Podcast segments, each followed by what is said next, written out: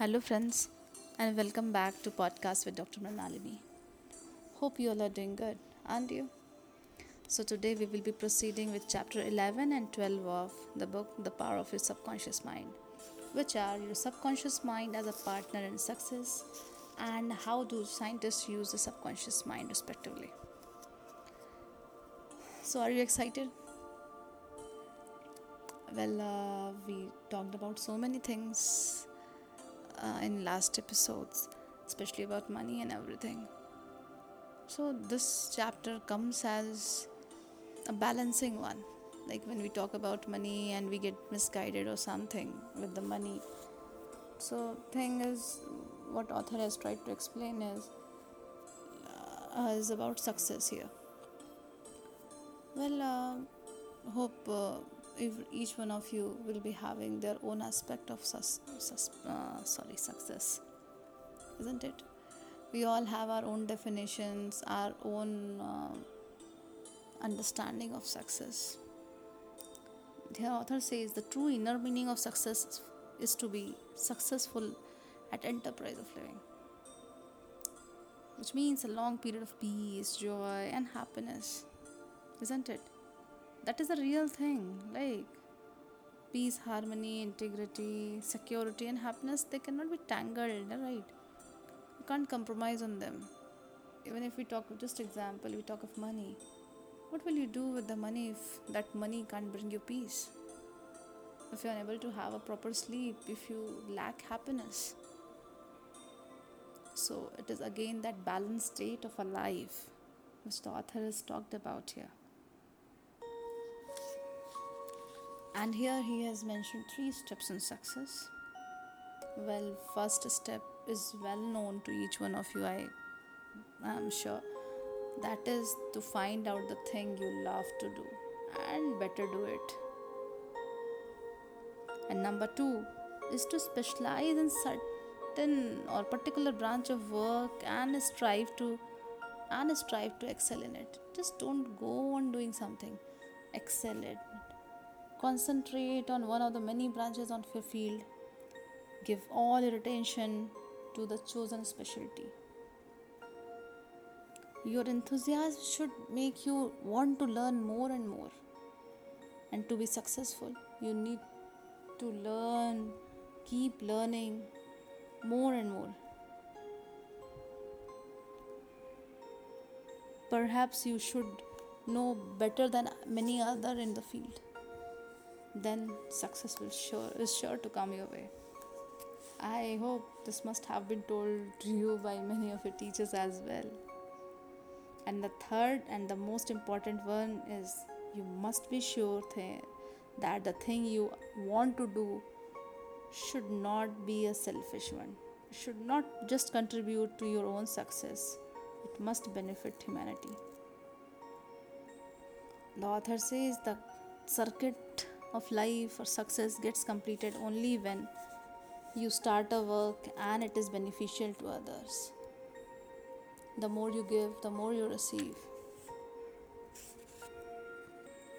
You must not be affected by seeing others' shortcut way of success or any fraudulent work, anybody achieving success by the fraudulent work. Even if you know, uh, like even if you find somebody getting richer or getting successful that way remember it won't stay with them for long. So do not waste your time on certain things on sorry on such things. Access, a successful person loves his work and expresses himself or herself fully.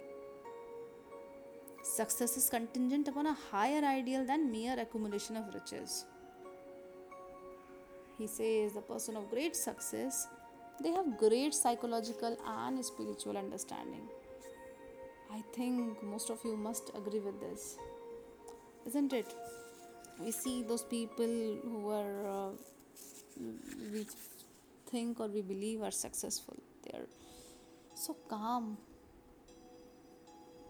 They're just so cool and calm and so good to talk to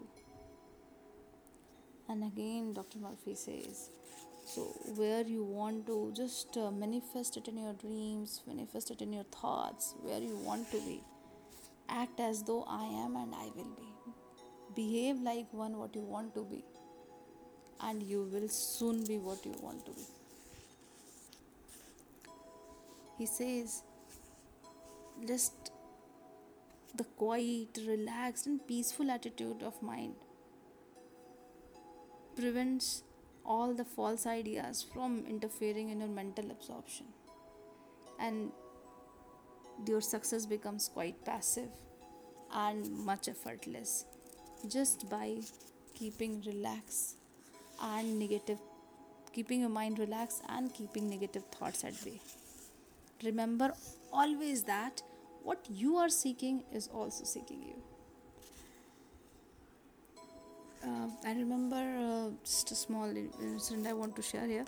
Uh, when we were kids, and uh, there were a lot of you know uh, grasses and bushes, and we used to say, "Oh, snake, snake, snake." Our grandparents used to say, "Don't call snake, snake. It will come. They have, they hear. You are being called." Uh, some time back, used to think, laugh, thinking, "Oh, how they used to say animal will not know." But after reading this I just could uh, immediately somehow it came into my flashback, like a flashback memory. Some like uh, we were told by our grandparents, "Don't call it; it will come." So it was just a incident. It was just an incident of snake. But thing is true. What we want, what we call out, what we keep thinking, is sure to come to us. So the idea of success contains all the elements of success Repeat the word success to yourself. Have full faith and conviction in your subconscious mind, and success will sure, is sure to come. And here in the next chapter, author has given mentioned few examples of uh, some well-known personalities. In this, uh, here he has used the word scientist which includes lot many um, creative people including the scientists uh, some um, paleontologists archaeologists as well. I'll mention only few. The first very well known i think uh, I, there will be barely anyone who doesn't know him nikola tesla.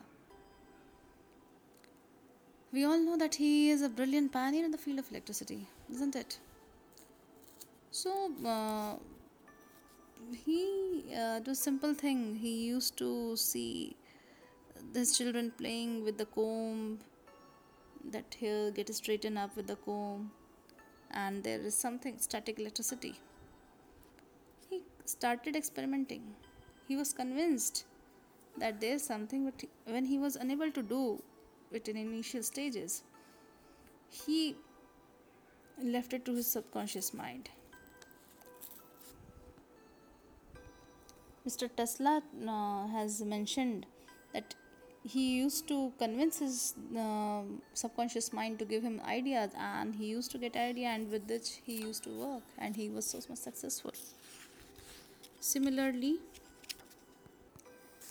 he has mentioned about dr frederick banting he was a researcher who discovered about diabetes he was like experimenting to find like back in 1920s there was no good treatment for diabetes.